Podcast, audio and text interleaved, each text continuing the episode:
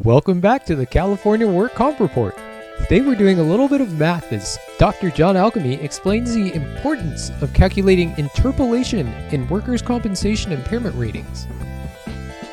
Hi, Dr. John Alchemy with RateFast. Today we're going to continue on our educational series with activities of daily living. And I wanted to talk a little bit today about this concept of interpolation. Interpolation is something that you don't hear about very often in impairment rating, but it is central and paramount to creating impairment ratings. Not a lot of people understand this. This is why I wanted to talk about it. In the AMA guides, if you uh, turn to page 20, you're actually going to see some mathematical guidelines on how to do the processing of the values. And one of those terms there is interpolating. Now, some of you may or may not remember the concept or what interpolating is, but in a simple essence, what it is, it's uh, two coordinates on a graph, and you draw a straight line between those two points. And you know the endpoints, so you know the two coordinates, x and y, at one point and x and y at the other point, and you've drawn a line. So the benefit now that if you know these two endpoints, then if you have at least one value of x or one value of y, you can solve it using the slope of the line to determine what the missing value is. Why is this important?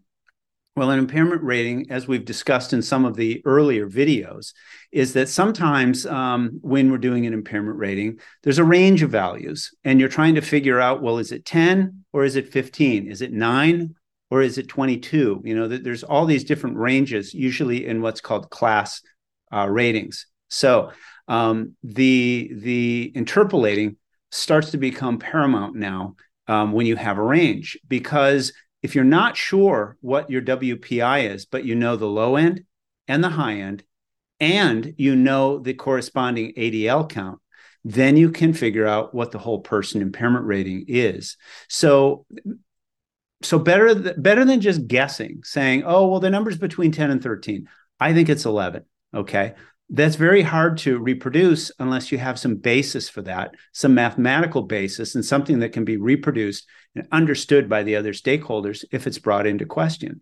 So if you're using interpolation and you know that the lower number is 10 and the upper number is 15 and and the ADL count okay is um is maybe 6 out of 34 okay you can use interpolation you can say oh it's 11 okay and and that's basically how you can use interpolation to reproducibly um, create and explain the impairment ratings. So again the, the two main things we've talked over prior about activities of daily living is activities of daily living is just really another way of calculating a whole person impairment um, and so those two are basically the coordinates when you're creating that straight line because each WPI has a corresponding ADL value. And we have both ends of the WPI ranges. We know both ranges of the ADLs once we know the WPI. And then we can put in any um, ADL value between the low and the high end and simply convert it to the WPI. Now, one thing I want to clarify is that there's a difference between the concept of interpolation and extrapolation. So interpolation, inter in between, means that we're looking at values and creating values within the two endpoints on that line I was talking about. Extrapolation means that we're going outside of those two points, either higher or lower on the slope of the line. And we do that in impairment rating in other areas too, but the concept is the same. And so what you're doing is you're basically um, uh, projecting um, either above or below the high and the low points of the impairment rating. And again, it's a way of standardizing the results of the interpolation and hence the whole person impairment. Again, I bring this up because I have never seen anyone talk or explain about the concept of interpolation in the AMA guides.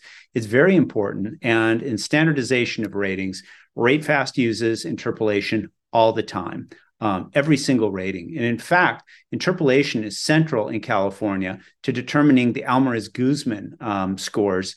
Um, it's also used for uh, apportionment. It's basically used in every aspect of the report, but it just doesn't get talked about a lot. And that's really why I wanted to bring it up today.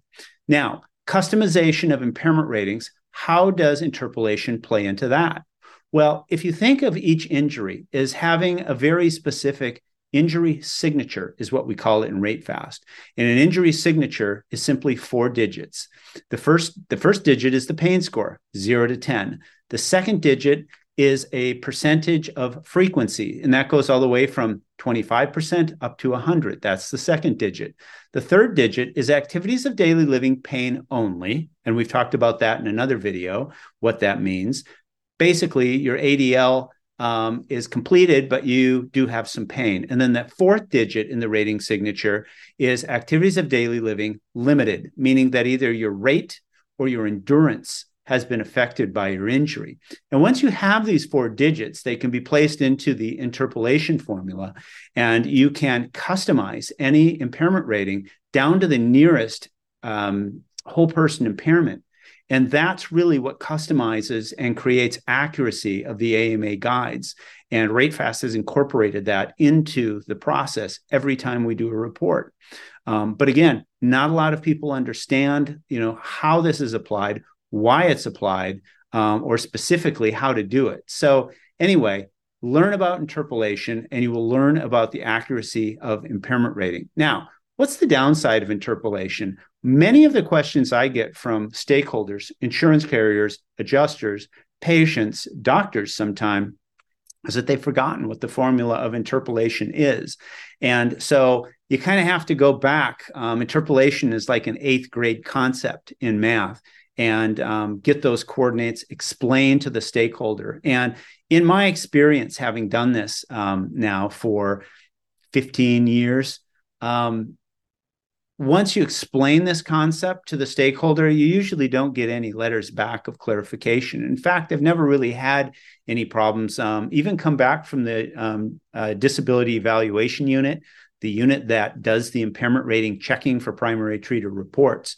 Um, so the whole point of today was to talk about interpolation, how it fits into activities of daily living, how you calculate a whole person impairment, and how you get reproducible, accurate impairment ratings because of interpolation. I hope this was helpful. We'll see you next time. For more about understanding the details of workers' comp impairment reports, visit our blog at blog.rate-fast.com.